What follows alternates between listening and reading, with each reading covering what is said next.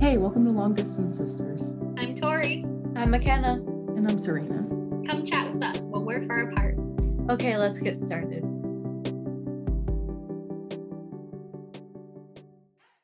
You Yeah. you bought me? Well, I bought you like a four pack of lip glosses, and then when you went back to school, you like left them, and I took my favorite.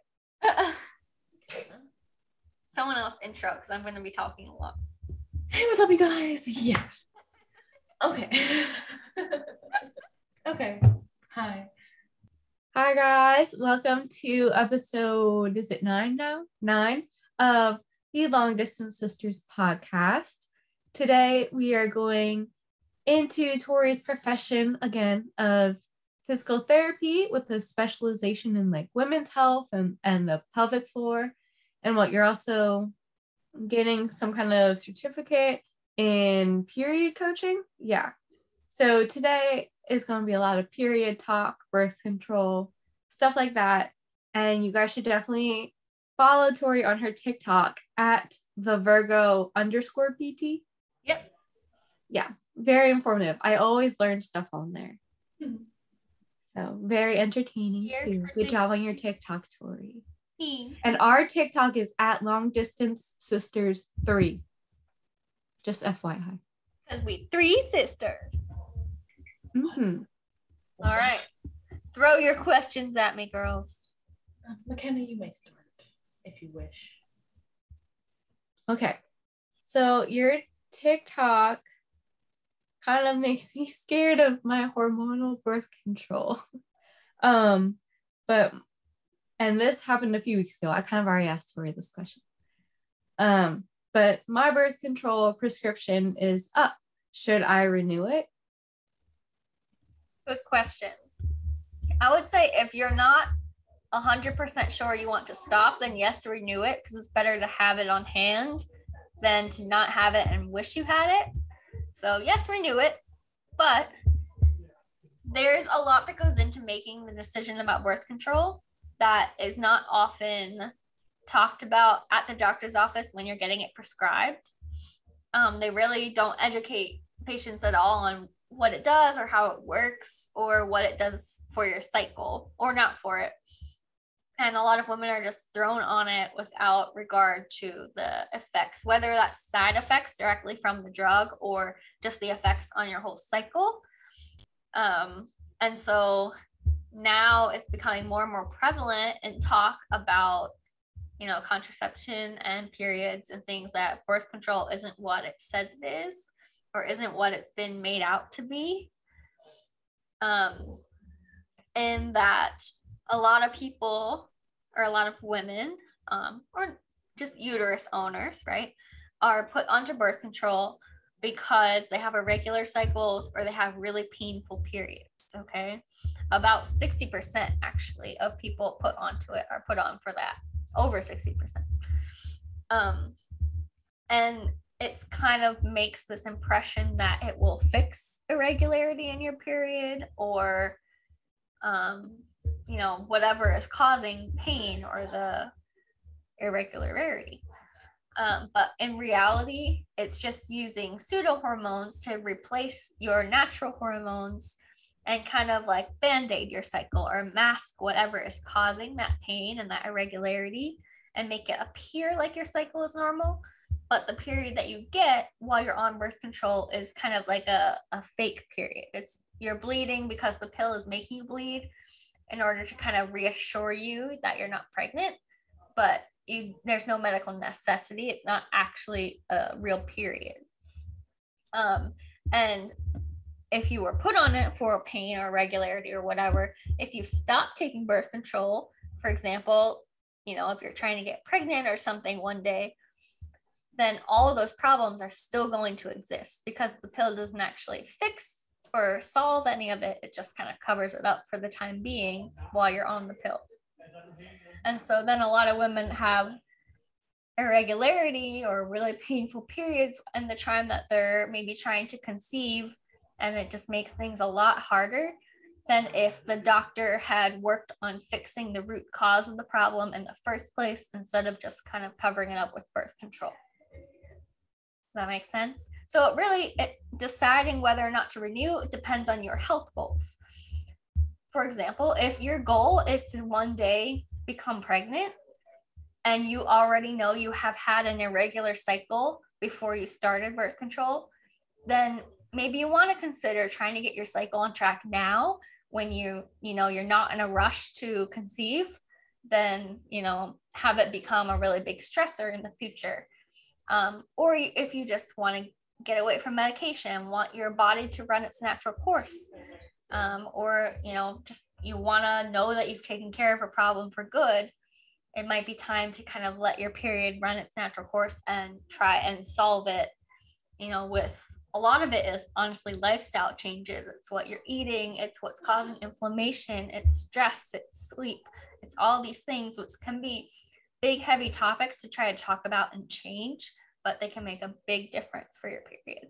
And your period is important. It's kind of like a monthly report card or a vital sign, even some say, because if something is going on with your period, it means something is going on in your body or your hormonal system that could be addressed.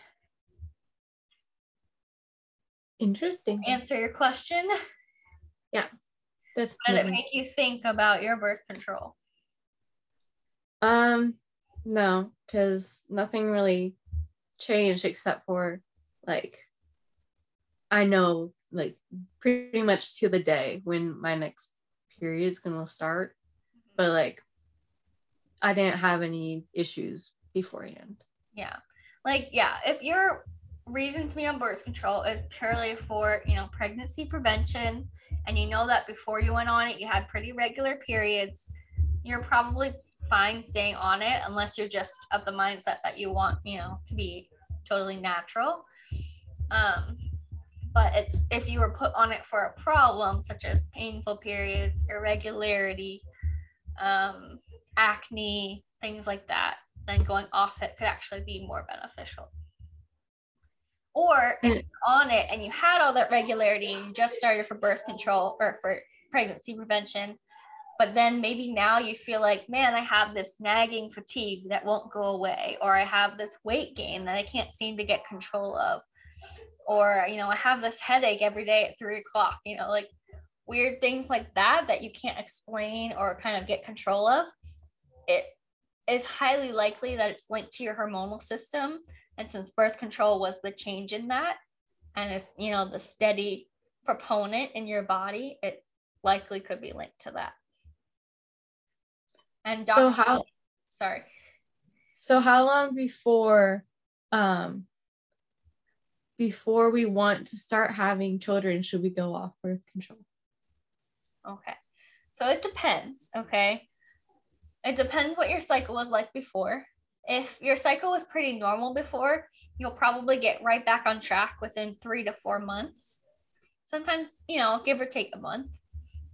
If your cycle was really irregular before, it could take you, you know, a year or more of implementing change to get your cycle to be more regular and to know that you're ovulating consistently because you need ovulation to become pregnant. And while you're on hormonal birth control, you're not ovulating. Um, there are some IUDs that allow ovulation, but even then, they're suppressed indirectly often. Gotcha. Serena, your question? Maybe you can answer this, maybe you can't. I don't know.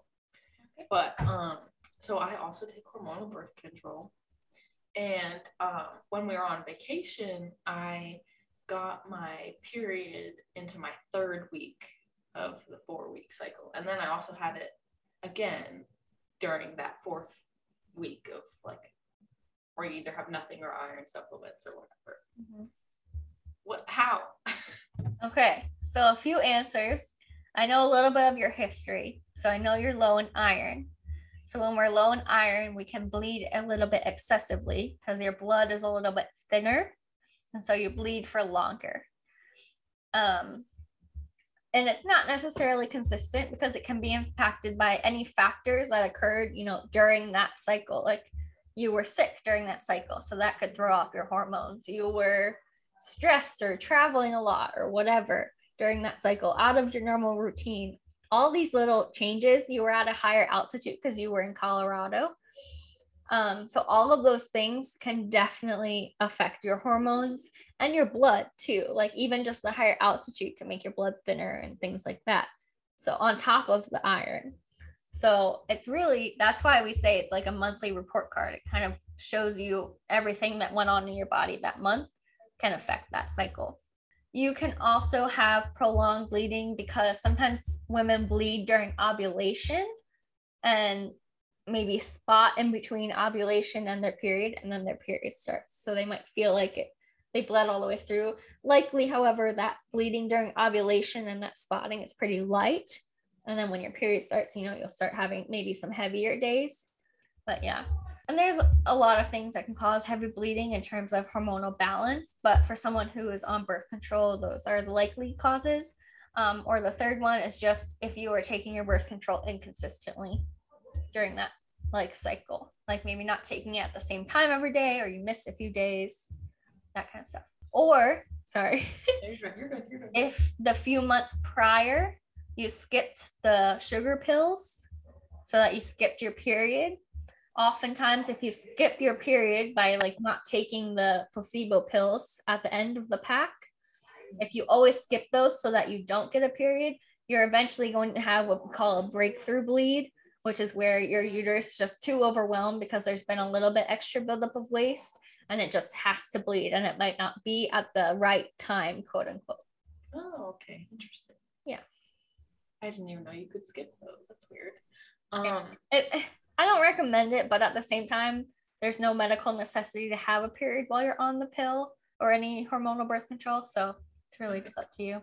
yeah. So when I wasn't on birth control, I still had a pretty light period. Like it was heavy for like a day.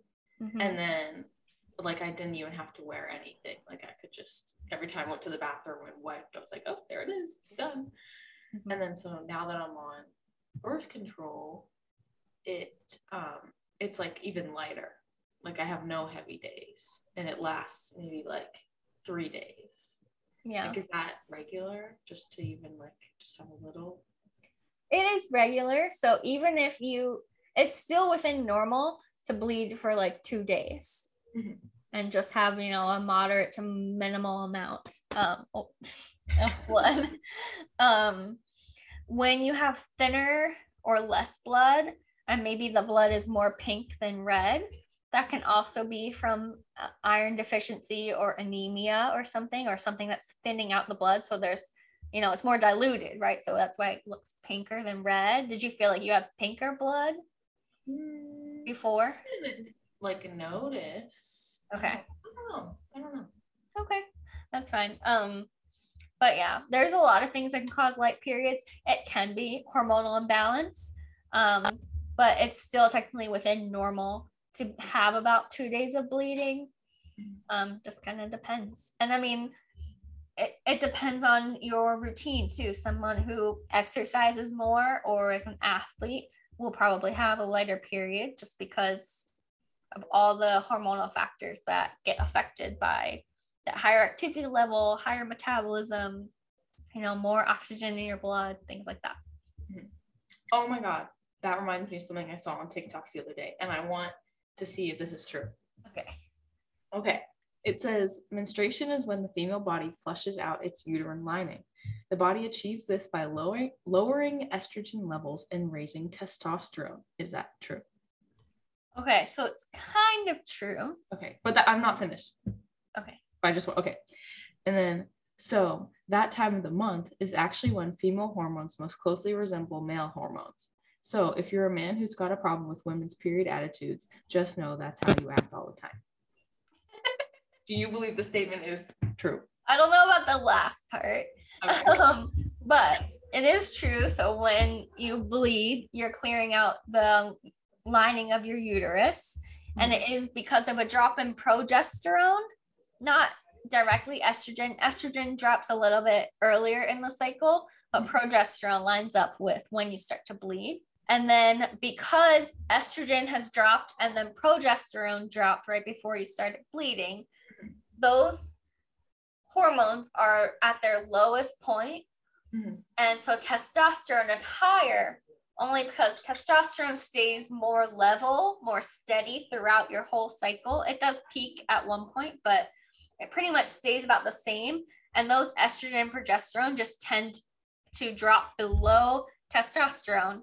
So at that point in your cycle, testosterone is higher than estrogen and progesterone, but it, it's not that it rises necessarily. Um, so that is what they say accounts for like having uh, more of a sex drive during your period and things like that that are more like testosterone um, stereotypically. Oh, okay. But I don't know about like that's why we act that way. Yeah. I mean, some people are more irritable and aggressive, but you can be that way even before your bleeding begins, like during your PMS phase. Yeah. Or your- Your what's really known as your luteal phase. oh, yeah. My next question is, or questions, what's a consequence of not ovulating when on birth control? Would we have periods for more of our life than we would if we didn't take birth control? Like, would, if we didn't take birth control and our period would stop, say, like 45 or something, when we're 45. But if we did take birth control, would it maybe stop for a few years? Would it stop when we were like 48? Because we didn't get rid of those eggs. You think it saves up lives? Well, if we're not ovulating those eggs, So I'll say this, okay? I don't know that it, you would necessarily prolong menopause, right? However, for a lot of women who have painful periods, they opt to get hysterectomies or other surgeries that are going to stop their cycle because they don't want to have the pain. And so I think if you ovulated and got control of your cycle, then you would avoid surgeries like that. So more women would make it to a true menopause. However, I don't know of any research indicating that you would prolong menopause. There's even really hardly any research on why women experience menopause at different ages. You know, some women are like 35 and some women are 55 you know it's a very big range it's hard to say like what actually triggers that and in terms of like is are you storing eggs or you have more eggs longer it depends because there are theories on whether we have all our eggs from the time we're born or whether we produce eggs with cycles or um, so it's hard to say that it would like mean you had more or less eggs to give but in terms of benefits of ovulating, one is again for body awareness, right? If you know that your cycle is regular, regular and you ovulate regularly, you will be more likely to notice if something is wrong. And that something wrong may be hormonally, but it may be something else in your body that because it's going on, it's throwing off your hormones, like a sickness or cancer or anything really. Because, like I said, your period is kind of like a vital sign or a monthly report card. It's going to alert you if something is going on somewhere in your body, if it's thrown off when it's typically regular while you're off birth control. That being said, but in addition to that, if you're ovulating, that means you are producing your own progesterone. Okay. We need to ovulate in order to produce progesterone. That's the only way we do it because when we ovulate, our body actually creates this little organ. Each cycle, it creates this organ called a corpus luteum, and this organ's only job is to produce progesterone. Okay. And we have progesterone because it helps to nourish a pregnancy early on, like it thickens the uterus and just nourishes an early pregnancy, um, which is why having better progesterone is linked to having better fertility. And then if we don't become pregnant, then our progesterone plummets and gets us to bleed so we can clear out the corpus luteum and the uterine lining that we build up and everything because we don't need it, right? So, progesterone brings a lot of benefits because it is the balance, the counterbalance to estrogen, right? Which is our other like main reproductive hormone. And with a lot of hormonal birth controls, more so today, they are only progesterone. So they're only replacing your progesterone, they're not replacing your estrogen. However, the progesterone that they replace it with is really called a progestin because it's not really progesterone, only does pr- the job of suppressing ovulation. It doesn't give all those counterbalance effects to what estrogen does. Okay. So progesterone helps to balance things like your mood and your metabolism and your stress response cycle and your hair growth and all these things. It's the counterbalance of estrogen for so that you maintain, you know, a good healthy level of all those things in your body. But without progesterone pulling that weight because it's only doing one part of progesterone's job as the synthetic version, right? You don't have that counterbalance. So without progesterone, meaning without ovulation, you have more mood swings, more irritability, more fatigue, more headaches, more what else I say? Lower metabolism, so more weight gain, things like that. So that's the benefit of having ovulation so that you can produce progesterone. Hmm, interesting. Yeah. And get the full benefit rather than just a little bit of the benefit. Mm. But again, for some people, if you're on birth control and you're not experiencing, you know, chronic fatigue or headaches or weight gain or any of those things, then hey, more power to you. Stay on it. If you, especially if you know your cycle was regular before, you had no problems, then it's fine. But you know, if you're like, man, I have this fatigue just like I can't shake no matter what I do. I drink three cups of coffee, I'm still tired. Maybe it's your birth control. And a lot of us don't know the difference because we've been on birth control maybe since we were 15, 16. We don't really know what we would be like without it. yes, Serena. Well, I'm thinking because, you know, I had that UTI and then now my urethral opening or whatever is irritated and inflamed and whatever. It won't go away. But I mean, maybe these are unrelated. I don't know. Why start taking birth control around the same time this happened? Would birth control be the cause of the inflammation? It Maybe. certainly could have affected things in your inflammatory cycle and your inflammatory uh, system. I mean, Hmm. yeah, thrown it off a little bit. Either that or I have to give up sugar, and I'm hoping. I mean, that too, yeah.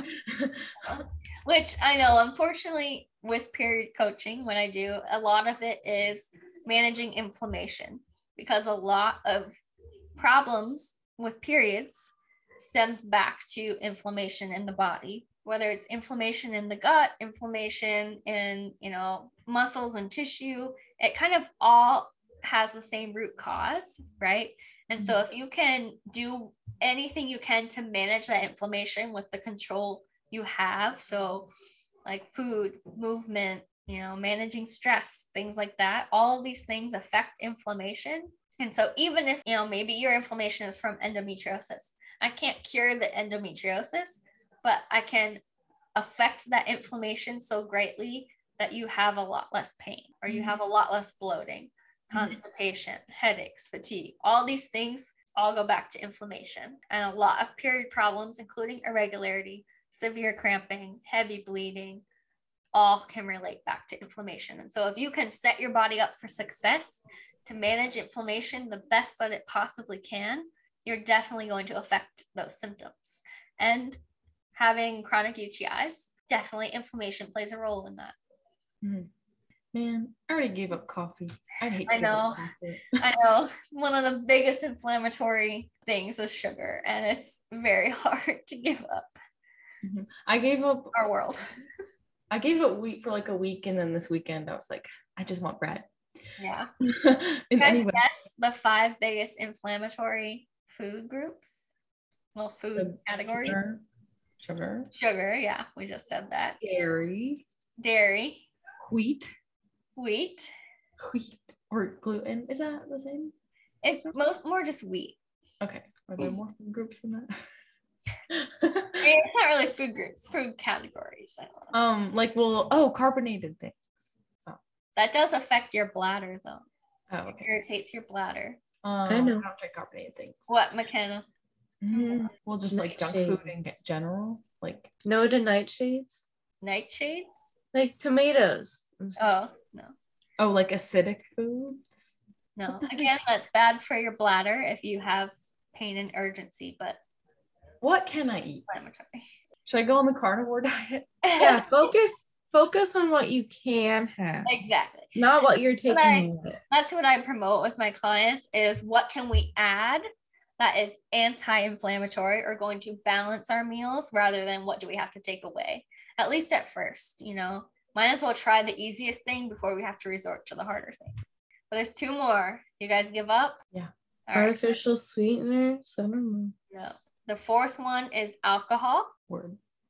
And the, Limit on the booze. the fifth one is vegetable oils. So I can't eat vegetables. Okay. No, vegetable oil, vegetable oil, uh, canola oil, things like that. But the good ones are like olive oil, avocado oil. Keep those. Coconut oil is good. Why are all the expensive things the things that are good for me? I know. the heck? And getting your oils from food, so like fish and nuts and seeds. Um, Peanut butter. yeah, peanut butter is good. I lived a lot of my life thinking that peanut butter and almond butter and all that stuff was bad or kind of a naughty snack. But in reality, healthy fats do a lot more for your body than anything else. And protein. Mm-hmm. And Protein. is there a little bit of fiber in there? It's basically Yeah, a lot of nutritionists I've been following that focus around hormonal health say to have half a plate of vegetables that do not come from the ground. So, like no potatoes, no carrots, things like that. Oh, I was like, So that's half, my half your plate. And then a quarter of it is carbohydrates, which includes fruits and root vegetables, in addition to grains. And then a quarter of your plate, healthy fats, whether that's nuts or fish or Would you count protein? pro? just putting you- like a teaspoon Well, tablespoon of olive oil over your salad or whatever. and then what? You what about protein? You didn't say protein. Protein, protein's included in your carb or your oils Mm. or both. or both. Just make sure there's protein, guys. So, what are foods that you generally recommend to add to decrease inflammation? Okay. So there's a lot of anti-inflammatory kind of like supplement foods, I would say. So things like ginger and turmeric, seeds, nuts and seeds are really good. Things that are referred to as like superfoods. So Mhm. like a lot of legumes and spinach. Um, the good oils. So like fish, salmon is really good. And just kind of like thinking about where you can add more vegetables to your Mhm. day Yes. some more fatty oils to your day. Like I actually recently watched a lecture and she we were talking about what to eat pre-workout, right? Because there's so much on the market that's really like you don't really know what to trust and what to believe and like do I have a protein shake? Do I need that much protein before I work out? And she honestly was like eat a banana with some nut butter. Mm. Like Mhm. that's all you need. Mhm. Or her other recommendation was like mix coconut oil or MCT oil into a cup of tea and have that before you work out. I've seen that before. Like people, and that- will- That healthy fats goes yeah. a lot further than like a protein shake. Yeah, people. I've seen that before where they put like some coconut oil like in their coffee. And it helps you, I hear, to burn like stored fat before you're burning um, fat from food you like recently ate, I guess. Mm. Um, the dietitian I keep up with, she says if your goal is building muscle, to like obviously enjoy fats throughout the day because fats are fine, fats are good, but kind of minimize them two hours before, two hours after your workout because fats can slow down muscle growth. Yeah. And I mean, it's kind of like every dietitian or nutritionist that you watch online or find, they're going to have their own recommendations, and none of them are wrong. Yeah. You know, each person has their own philosophy, their own learning that goes behind that. And a lot of it's true. It's just whatever works best for you. Yeah, I use them as maybe a guideline if I'm trying to decide between things to have, but I just eat what feels And good I think- beforehand. I think a lot of the talk around healthy fats and including them like pre workout or just, you know, in your snacks and things is because one, they're pretty satiating, you know, a spoonful of like almond butter. Not that it's filling, but it just like, I don't know, gives you just enough that you're like, okay, I'm good for now. it's pretty like like But that's not just satiating. that's not just fat though. Like it's totally different from like olive oil or something. Like it has the fiber and the protein in it too. It has all three of those things that are best at satiating you. Yeah. But I mean, really, to get a good amount of protein from nuts, you have to eat a solid handful, and you're not having like that much nut butter. You're having like a spoonful. Well, maybe But- you want.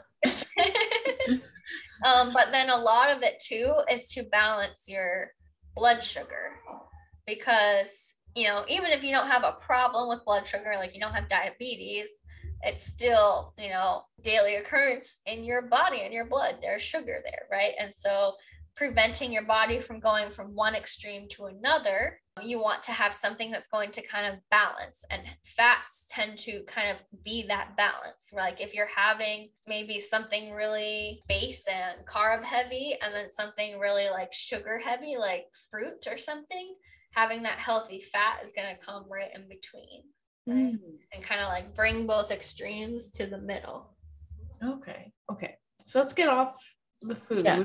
So, um, Tori, I will ask you a question Mhm. because that's not what we've been doing this whole time. Besides like birth control, what is something that you know now after getting, you know, all this experience and being taught about it? What is something you know now about your period that you didn't know before? Is there something that you either were never taught without going into like specifics or something you used to do that you shouldn't have done? Stuff. Well, I would say um, I never knew that there were four different phases to our cycle, and that those phases are obviously linked to fluctuations in certain hormones, and co- so can kind of be a sign of how our energy, uh, our cravings, our you know whatever fluctuates throughout the month. So your period has four cycles. So obviously your menstrual cycle, right? And that's when you bleed. Mhm. Yeah. And that's actually day one of your cycle is the first day you bleed, which I didn't know. I always um, pictured my bleeding as the end of my cycle and not the beginning. Mhm.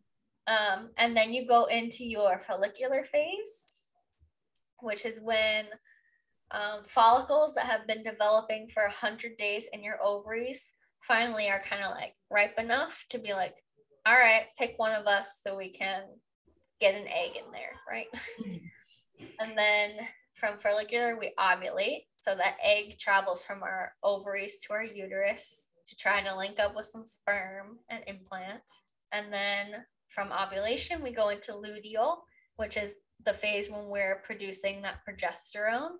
And during luteal, because our progesterone is going up and then crashing, we have a big dip in our energy levels often. So we have less energy, we're less focused.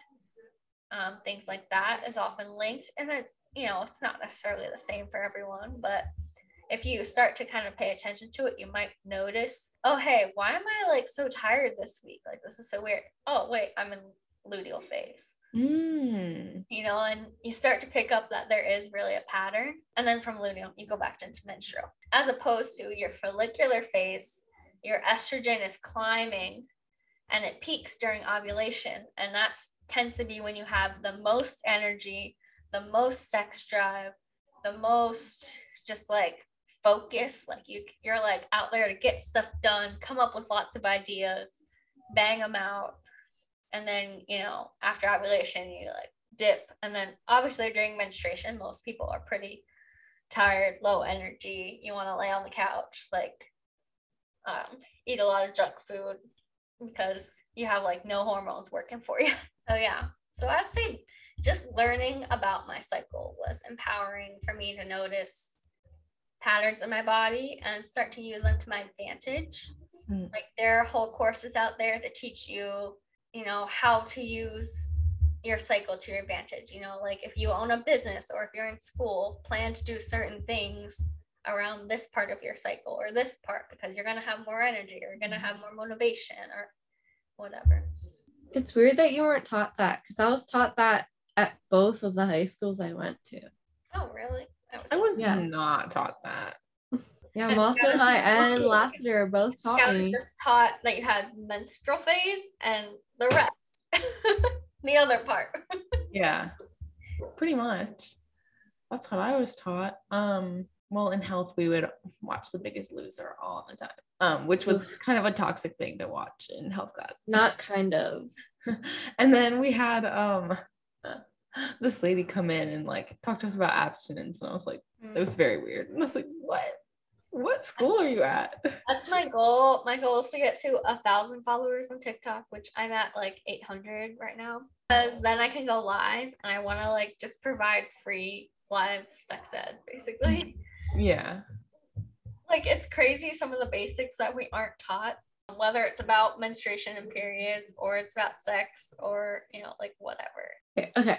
So one of your TikToks mentioned that um at least people who like have an actual like menstrual cycle, not people on hormonal birth control, you're not fertile every day. Like, can you go into that, please? Yeah.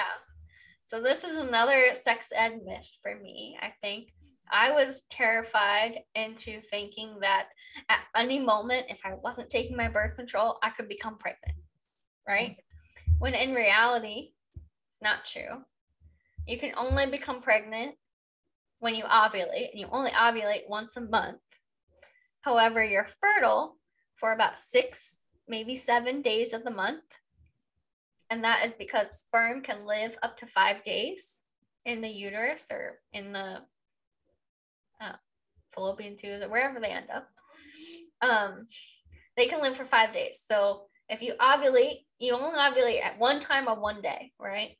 Mhm. They tend to say a two to three day window because you can't really pinpoint the exact time you're going to ovulate, right? Mhm. So ovulation. So you can only use sperm to fertilize the egg that have been put inside the uterus within the previous five days, or else they would not be alive, right? And after ovulation, you've already ovulated. You can't get pregnant. However, you have to know that you already ovulated in order to know that you're not going to get pregnant.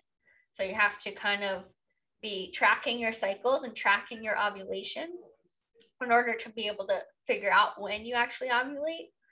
But really, yeah, you're only fertile about six days of your cycle, Mhm. which I was so terrified I could become pregnant at any time Yeah. if I had only known.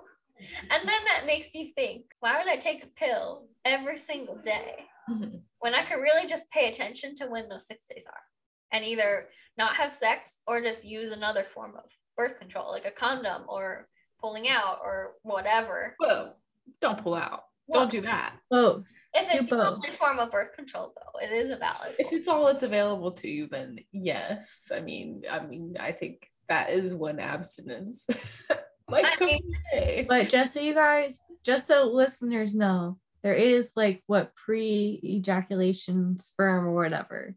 Mhm. Like they don't all come out at the end. They It come out beforehand. The pre-ejaculation, like the stuff that comes out, does contain sperm. However, it is a pretty low count, so it's pretty low, low risk that you would get pregnant from that. But it is possible. You could be that one in a million. Um, I don't know if that's the real stat, but I'm just saying one in a million.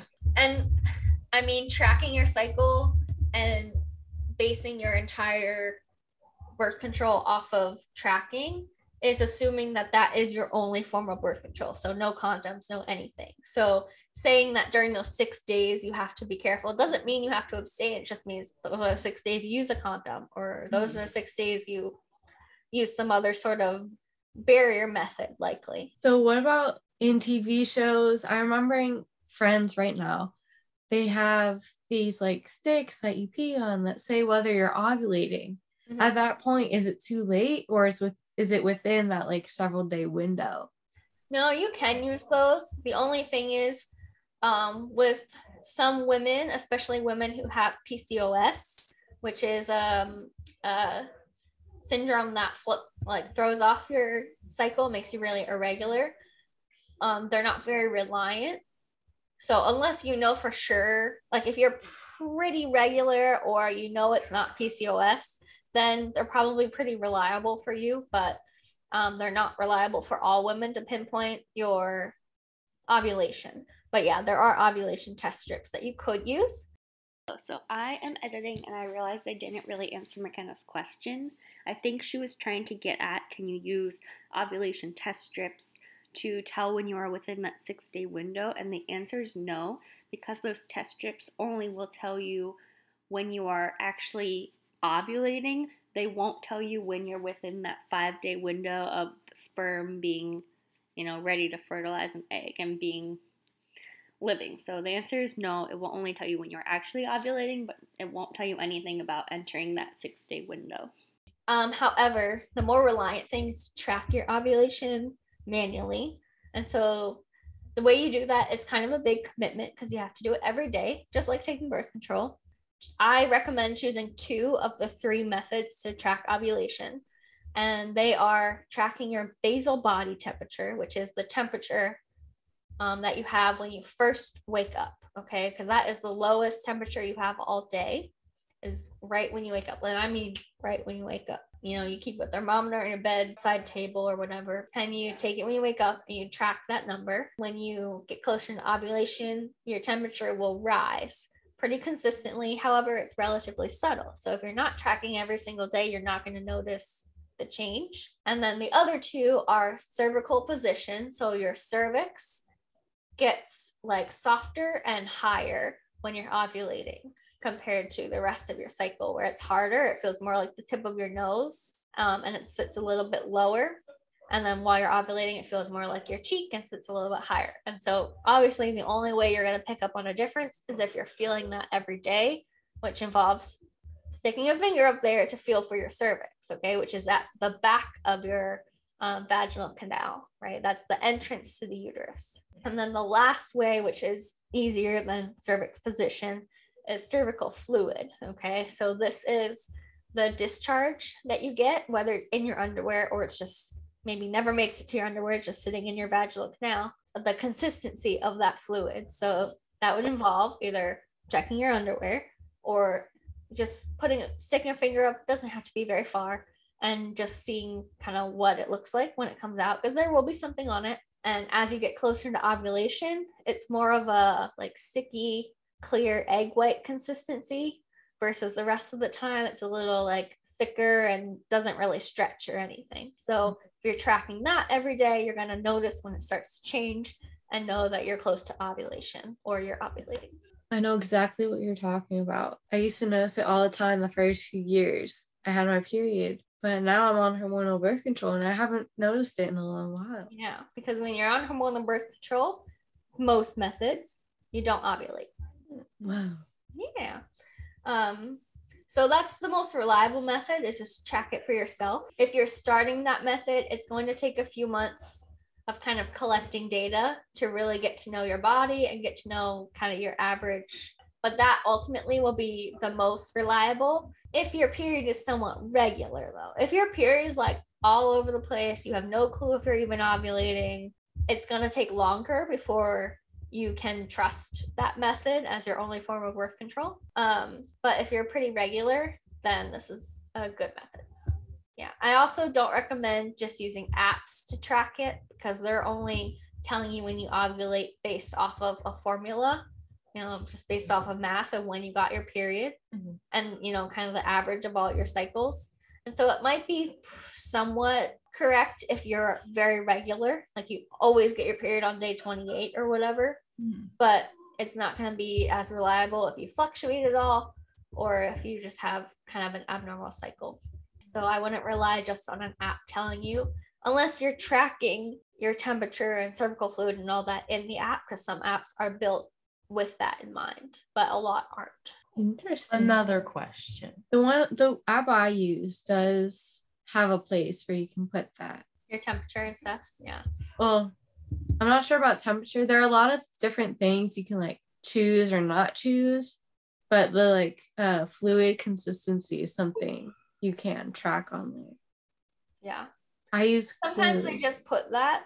I would say it's more reliable if they're asking for basal body temperature that's more reliable than tracking um, cervical fluid in an app just because they might have just kind of thrown that in there for you to track. I don't know if that's built into the formula, but likely if they're asking for a temperature, that is you can choose what you track and what you don't. So like Yeah. they're not asking for anything specific Right. every time. Yeah. Except for when you bleed. Yeah. The most reliable ones that I've found are unfortunately like paid apps. But again, paying like $15 to be able to track your period for a year is not really that much. You know, we Mine's- hesitate to invest in our health and we don't hesitate to invest in Chipotle. Um, so $15 really isn't that much.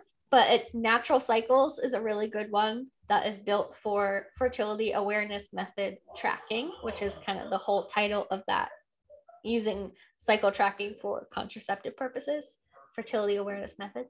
So Natural Cycles is a good one. And then there is a company called Daysy, D A Y S Y, I believe. And they're um, like a whole brand. They sell their own thermometer and it's a little bit more expensive. I'm not sure exactly what. Um, but that one is like kind of the gold standard for carefree fertility awareness method tracking because they are known to be very reliable. Mhm. Okay. I use Clue because it's free. Yeah, Clue is a free one. Free ones I just tend to not trust as much um, in terms of their algorithm. But if you're just using it as a place for you to look at it, that's fine. You know, it's just a place to write it down. But I would still Mhm. recommend kind of like doing the math yourself a little bit, you know? Yeah, because I Gotcha. don't know for sure if they're building that into their algorithm. When even though you're entering it, I don't know if they're really building it into your formula. Gotcha. That is where I found that when I did used to track my weight, that my weight goes up before my period mm-hmm. and then goes whoop way Yeah. down during it. likely because we tend to have more inflammation right before and during our period. And so we hold a little bit more water, we have a little bit more swelling and bloating and things like that. So, our cycle is about 28 days, plus or minus a few. Why is the moon cycle 28 days, plus or minus a few? good question. So Are we mermaids or werewolves I wish. or both? Werewolves. I don't know if I want to be a werewolf, but All right. So, a lot. There's a lot of controversy about whether our cycles are linked to the lunar cycle. And science has mostly said no, but Ooh. I would say alternative science has a lot of evidence to back it up. Um, however, obviously, we don't all have our period at the same time every month because we all have the same moon. Mhm. But some women do try to sync their period with the moon. I don't know how they do that, but they Mhm. try to. Oh no. Like before I went on birth control, I was synced to the moon for like four months. And I was Yeah. like, this is so and cool. and the whole myth of that you sync up with like the women around you Mhm. is mostly chalked up to coincidence because everyone's cycle is different so you're bound to kind of all have your period at the same time at one point and then you'll kind of be have it close together for the next few months just because that's how it works. But anyway back to the moon. However there is a lot of theories that back in caveman days when everyone was pretty much living the same life, had the same routine, eating the same things, women all did have their period at the same time, and that it was linked to the moon because a lot of their routine was linked to like daylight. So mm-hmm. their circadian rhythm, so like your sleep wake cycle, was very, very regulated and strict, and everyone pretty much got up at the same time and went to bed at the same time. So, kind of their whole body's cycle, you know, menstrual, circadian, anything was all kind of the same because there just wasn't a lot of variation in their lives. And so they all theor it's theorized they all had their period at the same time and that it was in tune with the moon because their lives were kind of more in rhythm with Mhm. daylight, moonlight, etc. That is so cool. And I'm in intro to anthropology this semester, so maybe I'll just become an anthropologist. Yeah. They also thought women having their period were like getting messages from God and were like transcending the earth during this time. And so, whatever they said when they came back from being on their period, because they would kind of all go to like some like ritual cave and hang out, they would come back and whatever they would say, it was just like a message from the gods. So, like, I'll take that. Some wine, smoke some weed, listen to what the gods tell them. exactly. Why don't we do that anymore? Who knows what they were doing in that cave all together, bleeding, but you know, it just feels very prom- primal and Mhm. womanly and goddess. Oh Oh my god. I also saw this TikTok that my friend showed me. And um, she's great, Tabitha. She finds all the funny ones. And I had her follow YouTube Tori. So she like sent me a TikTok and it was a girl saying, We don't have to wear pads and tampons, but we do it to keep the world sanitary. So if we collectively stopped wearing pads and tampons, Oh, yeah, you sent they, this. they the government would have to provide it for free because it would be a mess. Or at least they would stop taxing it like it's a luxury. Mhm. Hmm. I agree. Mhm. But I was like, that is true. Why don't we just rebel? Like they don't even But know. also, like, we would ruin all our clothes. oh, we would ruin all our clothes. And that's just kind of feels also bad for the environment because we'd be buying new clothes. We're no. buying lots of chemicals to clean them. it's only gonna take like a few weeks for this to come into place. For so over just a few weeks, you wear those crappy sweatpants you were gonna get rid of anyway, and you've had for like 10 years. or black leggings. Yeah, you buy the granny panties or wear the bad underwear that's super old anyway and it's like about to break. Like, just you know, you only have to do it for a month. We all just have to collectively do it for a month, and then it, the world become like gross, and we'll be like, sorry, like we're just humans. Like, don't know what you want. Like more. I think, Decided- women- I think I women hold. the decided to spend my money on food rather than this. Yeah, and it's like provide it to me for free because this Yeah. is just a thing that happens. tampons are hella expensive. It's insane. And Mhm. plus, when I was still using tampons, I use a menstrual cup now, but I would always forget to pack one.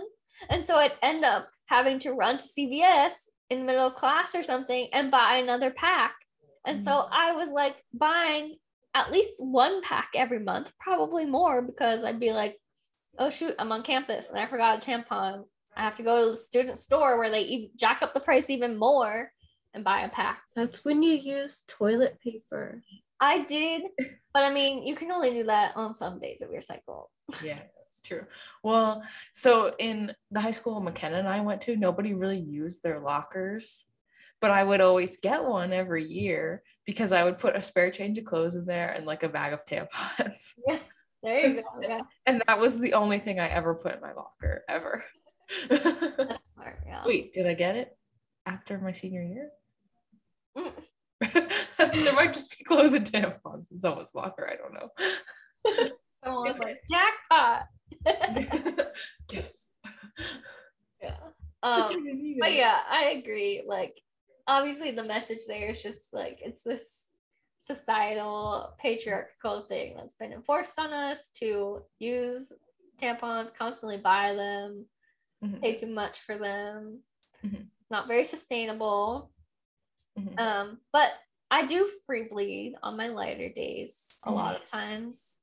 Um, I mean, kind of depending on what I'm wearing or doing, but I agree that it's okay to just like have a pair of underwear you have ruined or whatever. Um, there's also a lot of talk around it being like unsanitary to use like reusable pads and things like that. Mm. Um, but if you, I think it's as long as they're like 100% cotton and you wash them, like it's really not unsanitary at all. Just don't Mhm. wash them with like a lot of chemicals because you're putting them in a very sensitive area. Mhm. Um, but it's actually pretty good because it removes the moisture um, from sitting right there. Like if you were free, free bleeding, nothing kind of pulls the moisture away from your um, Mhm. vulva and things, and so that can cause infection and things like that. Um, But when you go to the bathroom, you wipe it away. right, right, yeah. But like if you don't go to the bathroom for six hours, Mhm. but honestly, I think the best options out there are the menstrual cups and discs because they are sustainable, they are easy to use, they're easy to clean, They are hygienic Mhm. and honestly pretty worry free. I never have to for- worry about forgetting a tampon or anything. Like I love my menstrual cup, and I haven't tried a disc, but I've heard it's pretty much the same story. Yeah, and I think because I remember we bought them together. I think ours they were Saalt cups and they're twenty five dollars each. Yeah, Um, and they're pretty good. They do like stain after a while, but like, what do you own that's not stained? Like, come on. for those of you without a frame of reference, if you're a man, twenty-five dollars is three packs of tampons. Hmm. And I'm not even talking a big pack, like a twelve pack. Mhm. 3 Mhm. So it'll last you about three periods versus a menstrual cup you could use for like five to ten years. And honestly, I have never leaked less. like that's everyone's biggest worry when I talk to them about menstrual cups. Like, I'm just gonna leak. I bleed too heavy. I'm like, a, a menstrual cup could hold your entire period unless you bleed too much and you need to get that checked out. Or honestly, I used to leak a lot with tampons because I would be lazy and not change them in time. And I have leaked like one time with my menstrual cup in the years I've been using it. I'd say the hardest part is like getting it out for me because Really? you're not supposed to tug on that thing. But I like only just figured it out this year. We've we haven't had them for that long. It's been like I don't know three years. It's like three years, yeah. like if you're sitting on the toilet, that's the easiest way to get it out. Oh yeah. What were you doing before? Standing? Yeah. What? And I would have like my leg up and like No. I would just sit and you just have to squeeze it and pull down. it doesn't say that on the instructions to sit down and remove it. Sorry. That's funny. but like what I would do because like I'm in a dorm, so it's kind of like it can be like a bit weird. So you're supposed to take it out every 12 hours and like kind of like dump it out and rinse it a little bit. So I would go into the dorm shower when I woke up in the morning, take it out so I, it could easily clean because sometimes like it'll spill like as you're taking it out if you're standing and taking it out apparently. And then like 12 hours later or whenever I would shower later, which was probably about 12 hours, then that's when I would remove it again. So it, uh, it's just so easy. Mhm. So Yeah. easy. And they say too, like if you're in like a public restroom or somewhere where you can't like rinse it, Mhm. wash your hands before you go into the bathroom and then just like pull it out, dump it, and put it right back in so that your Mhm. hands are clean so you're not bringing really any bacteria. And then just next time you remove it, rinse it. But it's okay to not rinse it as long as you're dumping it Mhm. um, and not doing that every single time. But yeah. but yeah, yeah, people are so reluctant to use them. And I'm like, I am. I don't like the idea of putting stuff up there. you put tampons and pads up there. Not tampons. you But, like- pads. No, I use uh reusable period underwear. Oh, interesting. I just feel like it would get like gushy and soggy. You'd have a soggy bottom. My underwear, no, it get it hardens. Oh. Actually, Do you have just a little, just a little. do you have pretty light periods, MacKenna? Yeah, So then that's maybe a good option if you have a lighter period. and I use like their lightest absorbency, or like their second lightest of their four absorbencies. Which brand is it? Um, Knix K N I X. Mhm. One thing before we move on to the quiz, I feel like I have the probably most unique first period experience out of us. But do you guys want to share yours and then I'll share mine? I- don't remember too much. I think I was in eighth grade, and I remember like walking down the hallway at middle school and being like, "What is going on? Like, I feel something." And I went into the bathroom and wiped, and I was like, "What? No!" and I didn't have anything, so I just was like holding up some toilet paper and jammed it, and I was like, but it was pretty like irregular and varying throughout the 1st Mhm. like year or so, which is pretty normal. Um, if it's within your first year, it can be all over the place, and that's still normal. But yeah, not too much of a story. I think I had gym class though that day, and so I was like, It's always gym class. Yeah,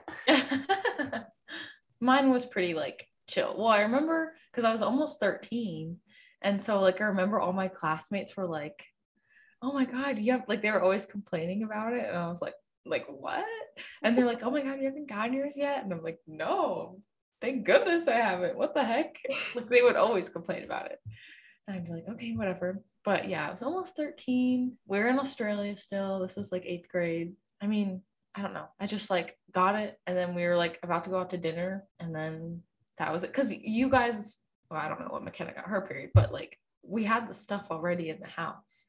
Right. And I already know how to like put a pad on my underwear. So like it wasn't that big a deal. And then I just went about my business. But there was one time I was in Disney World with Nana and I was wearing white shorts and like oh, I bled all over my white shorts. oh no. It was awful. Did you did you get new new pants there or something? Oh. I, I had a jacket and I tied my jacket. I will say it wasn't my first period, but when I was in high school, uh, I was a cheerleader and I hated wearing pads for cheerleading and for games because I just felt like you could see it or and it wasn't comfortable to like jump and tumble or whatever in um, or stunt. And so I was just like, I need to wear a tampon. And I hadn't tried it yet because I was nervous to try it. Mhm. And so I would kept trying and I would put it in and it would be so painful to A push it in and to be like then get up and walk around with it because I couldn't get it in far enough. And I was like, what is going on? Like this cannot be how it's supposed to be. Like something's wrong. And like I got to the point I was like having mom putting it in for me, trying to put it in.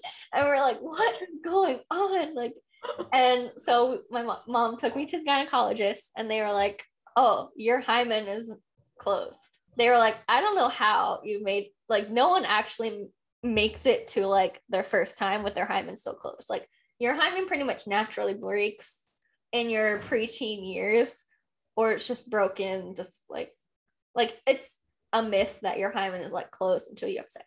Totally. Yeah. Yeah. Mhm. And so my hymen was closed, like closed, closed, and pretty thick, they said. And so I actually I had surgery to open my hymen. What? Oh my god. Where were we? Yeah. And I went to cheerleading practice that night.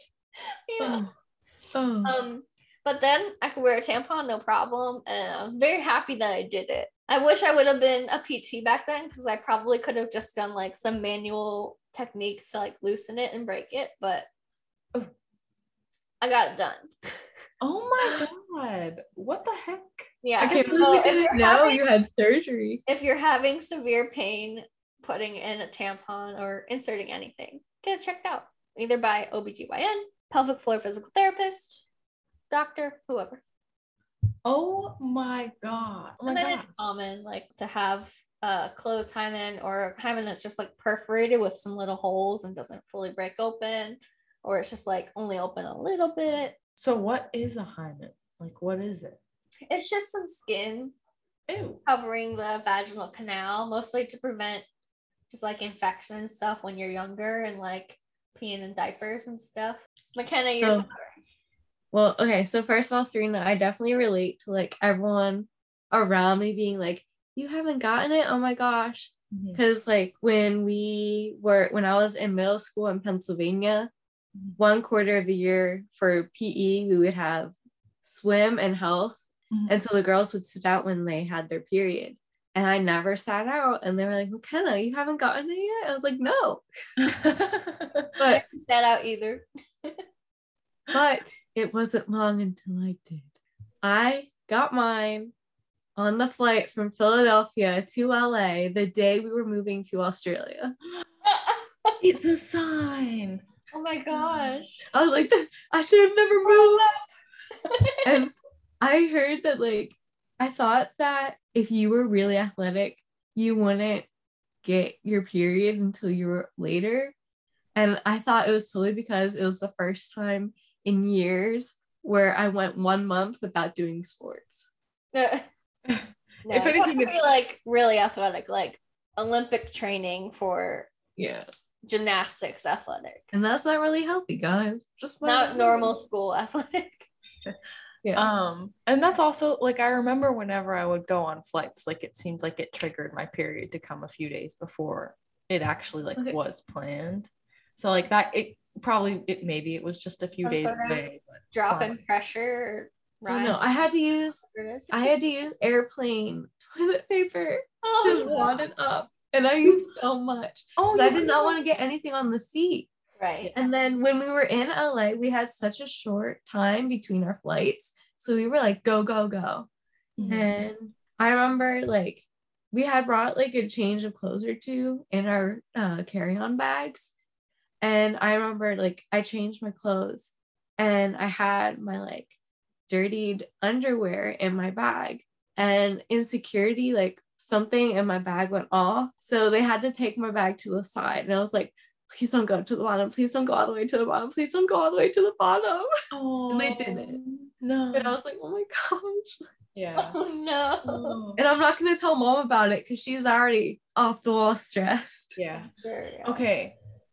Tip if that happens to anyone, the stewards on the plane have pads usually. So you can always ask them. That's part of their job. They want to help you. So Yeah. And honestly, if you're like a 13 year old coming up and you're like, Do you have a pad? They're gonna be like, Oh my god, honey, yes. Like, let me Yeah. take care of you. Like, do you need a hot pack? Do you need ice cream? Like, what do you need? Oh my They're god. You, be I obsessed. should have. I Oh should my have God, you asked those Qantas people for yeah, you probably would have got like extra dessert. Like they would have loaded you up, honey. Oh my all the fizzy lemonade. You I probably would have been like, you need some wine. Like, I know you're 13, but we're going to Australia. It's fine. All right, so is it quiz time? Quiz time. oh, MacKenna, your birth control. Oh, it's placebo week. Which? What's your preferred collection method? Pads, tampons, menstrual cup, absorbent underwear, I free bleed, other. Menstrual cup. Menstrual. Absorbent underwear. Oh. We got one percent on menstrual cup. 1% absorbent underwear? Zero percent, MacKenna. What are you looking at? No, one percent absorbent underwear. Yeah. Mine says zero. Mine says one. MacKenna must have clicked it for me. Oh, oh, so she's the one percent. I get it. Wait, so I'm the one percent of menstrual cups? What? No, I'm. I have No, four menstrual cups at four percent. Oh, You're totally. looking at your Under screen it. I'm looking at over it. Okay. All right. All right. Next. Mhm. Do you ever make a DIY pad out of toilet paper when you don't have anything else to use? Yes. Yes. Yes, all the time. Majority say yes. Pretty much how I, if I ever start my period and I'm out. Yes. When your period has been hanging around too long, do you ever say, fuck it, put on dark underwear and free, free bleed whatever is left? Of course, I can't be dealing with this shit for days on end. No, I make sure there's 0% blood left before I stop using feminine products. Um, It depends on how heavy the flow is at that time. yeah. I'm just gonna say no. Mine's I'm pretty gonna say light after the first few days. So I a lot of times do this, but sometimes just because the menstrual cup is so easy, I'll just put it in. But I don't feel like it, I don't. Yeah, like the absorbent underwear is I have to put on underwear anyway. Yeah, it's true. Especially Yeah, overnight. I pretty much stopped putting it in overnight after the first like two or three nights. yeah, I put, yeah, I just stop Mhm. using it and whatever. And majority of people say no, they wait till 0%. Do you ever leak through a tampon pad menstrual cup and have to spend the rest of the day in wet underwear, even though you're a grown adult? Yup. Yep. Or no, I've never had a leak. That person is lying. Never leaked. Either your periods are the lightest shit ever or you're lying. um, so majority of people say yup. Uh, how long does your period last? One to two days, three to four, five to six, seven or more days. Five to six. Yeah, five to six, sometimes seven, but I'm not gonna put seven or more. But Oh, I am a three to four. oh, well, because Mm. you're on the pill. That makes sense. No, before. Before, okay. It, so it hasn't changed much except in like the amount. Mhm. So it'll be a later amount, but it'll still it's it's really short. Yeah, I would say until pretty much until, until I stopped using birth control. I had three day periods, like even before I started. I didn't start taking birth control until I was 21. Um, so up until then, I had pretty regular, pretty light and short periods. Mhm. And now that I've stopped taking birth control, they are irregular and heavy. okay. Have you ever felt less crampy after taking a very big shit? I'm a very fortunate person. Knock on wood. I don't really get cramps. Like Okay. maybe for like six seconds, I'll get like a minor one. I will get cramps. They're not terrible. Like they've never like kept me out of school. They've been so bad, but like I'll definitely feel them like in my booty, and then like you know you have the period poop and it's like just like a bloody um shitty mess and it's very funny. Um, but then when when we were, when we were on vacation, we were in Florida. I was like, oh, my stomach hurts. It must be from that Mexican food we ate yesterday. Ooh, I was just cramping and I didn't know. But I was like, oh, my stomach. I have a terrible stomach ache. I did not. you didn't know you had cramps? No, because it wasn't the week of my like assigned period. Oh, okay. It was the week before, and it just Yeah. from probably I like never had cramps before birth control or during until I stopped. And now I get them not terrible. They're pretty mild, maybe moderate on occasion. Never had them before. Not once. Um, most people say yes. They definitely think cramps are worse. have you ever had a dub? Have you ever had to double up on products during a particularly heavy period? Yes, I've used two tampons at once. Yes, I've used a tampon and a pad. Yes, I've used a tampon and absorbent underwear. Yes, I've used a menstrual cup and pad. Yes, I've used a menstrual cup and absorbent underwear. No, I've never done this. I've done it with a tampon and absorbent underwear. Not because it's really heavy, but because I'm gonna be working for hours straight and I don't need to deal with anything. Yeah.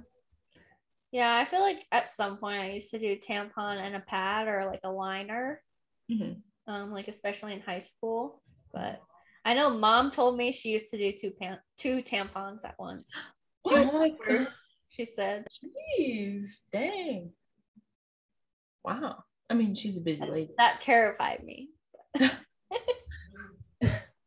Terrifies me now. Um, most people say they've never doubled up. Interesting. Or Yeah. maybe not most people, but 40 About half. which is the highest percentage of this. Do you ever leave a pad, tampon, menstrual cup in for longer than recommended? All the time. I try not to, but it inevitably happens. I would never do that, and I'm about to lecture you about toxic shock syndrome in the comment section. In high school, All the time. all the time I would leave my tampons in for too long. But now I try not to, but it does happen. Yeah, I try not to, but it does happen. You know? Because I just forget. Yeah. Especially on lighter days. You're like, yeah, I'll wait an hour and then like four hours passes. You're like, You also have to change like a tampon every time you pee, basically. So it's oh, I did not do that. ew. I'm I so should have had toxic shock. Jeez, Tori, that's gross. You have I have wouldn't I I I don't do that either when I like I like maybe the second time I pee, I'll take it out. Mainly because I, I have to poop and it'll just come out anyway. ew. What? You well, put because it like in the hole? pressure, the pressure from like your rectum pushes Push it on out, yeah. tampon and pushes the tampon out. Wow. I, I never pushed mine out, but it certainly can. Oh my god, I would take it out every time I went to the bathroom. That's why I'm like, these are so environmentally friendly. Oh no, I'd wear it for like 14 hours. That's too long. oh my god. Nine hours is the max, people, in case you're wondering. Yeah, normally I just like wear it like when I do double up, I wear the tampon. I obviously put on the absorbent underwear in the morning, but I'll put on the tampon before work, and then I'll take out the tampon at lunch, and then just go off the absorbent underwear the rest of the day. Yeah. Are you the same that like I call my mornings like the big flood or like the great wave? Oh It's yeah. always way heavier in the mornings because like Yeah. the wave from not being horizontal any longer. Yeah. No, literally I'll stand up and I'll be like be like a whoosh and I'll be like yeah. So like I'm always super heavy the first like couple hours I'm awake. Yeah. and it lightens out through the rest of the day. All right. The next question makes me mad. Do you ever Mhm. flush your feminine products? You're not supposed No. to, but I totally do sometimes. Yes, I flush them. No, I never do. No. Never. I've never done that. I don't want to clog the toilet. Exactly. People You- don't know. I people don't know need, need to know what I'm going through. but Right. I would say if people are doing this because they don't want people, other people to see their products in the trash. Because I used to be very terrified of someone like looking in the trash bin and being like, ew, Tori has her period. Like, even if Huh. there's like a lot of people that it could be. So I would get very artful to like hide it in the trash. Like I would find like a toilet paper roll and put it inside or like Yeah. wrap it up. Um, Yeah. Eventually I stopped caring, and I would just save like the wrapper and put Mhm. it back inside of that. Mhm. And I didn't care that people knew it was a wrapper, but yeah. I was very creative for Mhm. a long time. Yeah. Yeah, no. You're not supposed to flush your feminine products and you're even though they're called flushable wipes, please do not No. flush them. They Mhm. are just because they can go down a toilet does not mean that they are good. They do not break down in wastewater treatment centers. Like they will stay the exact same for years. They do not break down the environment. Please don't flush flushable wipes. They can clog your toilet too. They cannot. Yes. Not they- just the environment's problem. your problem also. Most people said they don't do it. So good. But 34% say they have. Mm. 15% are like, yeah, I flush them. 19%, you're not supposed to, but I totally do. It's like 15% of people Yeah, that's too much. like, yeah, whatever, Come on. them. 2022. I hope they get cramps. Do you ever try to run from the shower to your room when you're on your period and accidentally leave little blood drops like a trail behind you? What the fuck? It happens. I don't know about running from the shower to my room.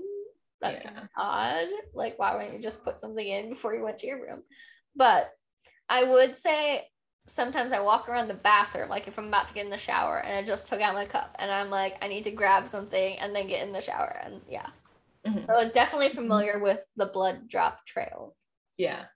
Yeah, we know that. I'll say yes for that reason. Yeah, me too. Um, what do you do with your stained underwear? Throw them out and buy new ones.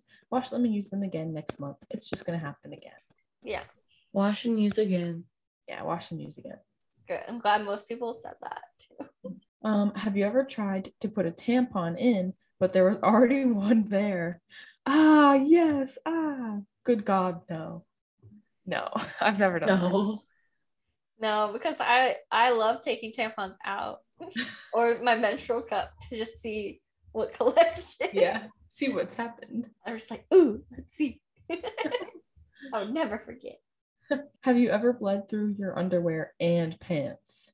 No, I'm very careful. Yes, that happened to me. It's Oh, happened to but me. going back to the last one, I'm pretty sure mom told me about a time that she had her period and there was still a tampon in from her last period. Cause, cause she's she will double up on tampons sometimes. Exactly. Yeah. She would forget she had two and only take out one.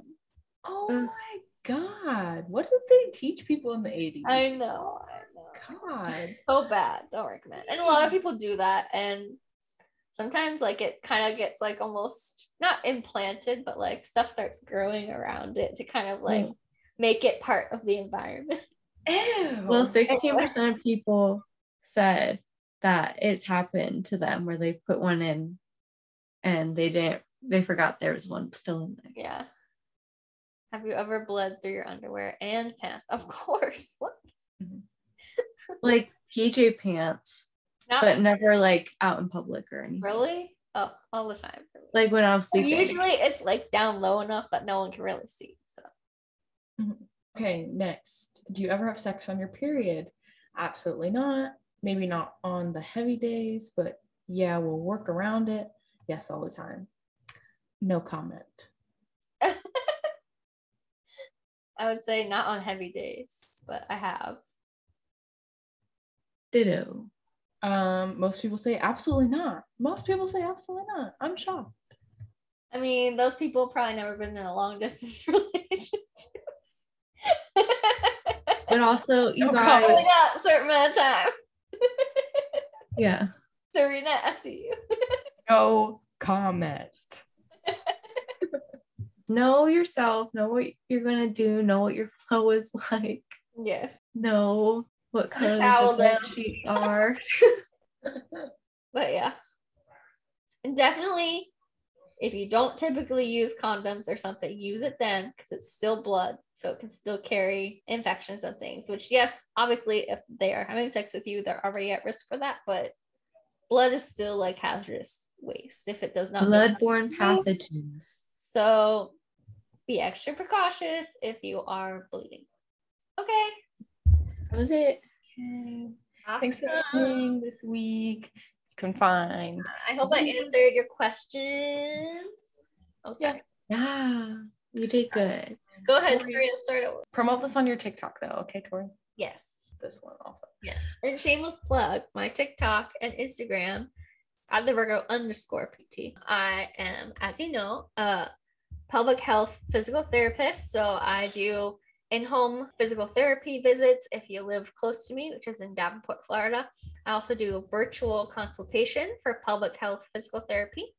And I do virtual period coaching. So trying to get your period regular and on track so it's not standing in the way of things like school and work and you know careers motivation fun stuff so check me out um, there's links on all that stuff to schedule a free call with me get to know what i do and if it's right for you so yeah shameless plug there but we're talking about it so Mhm.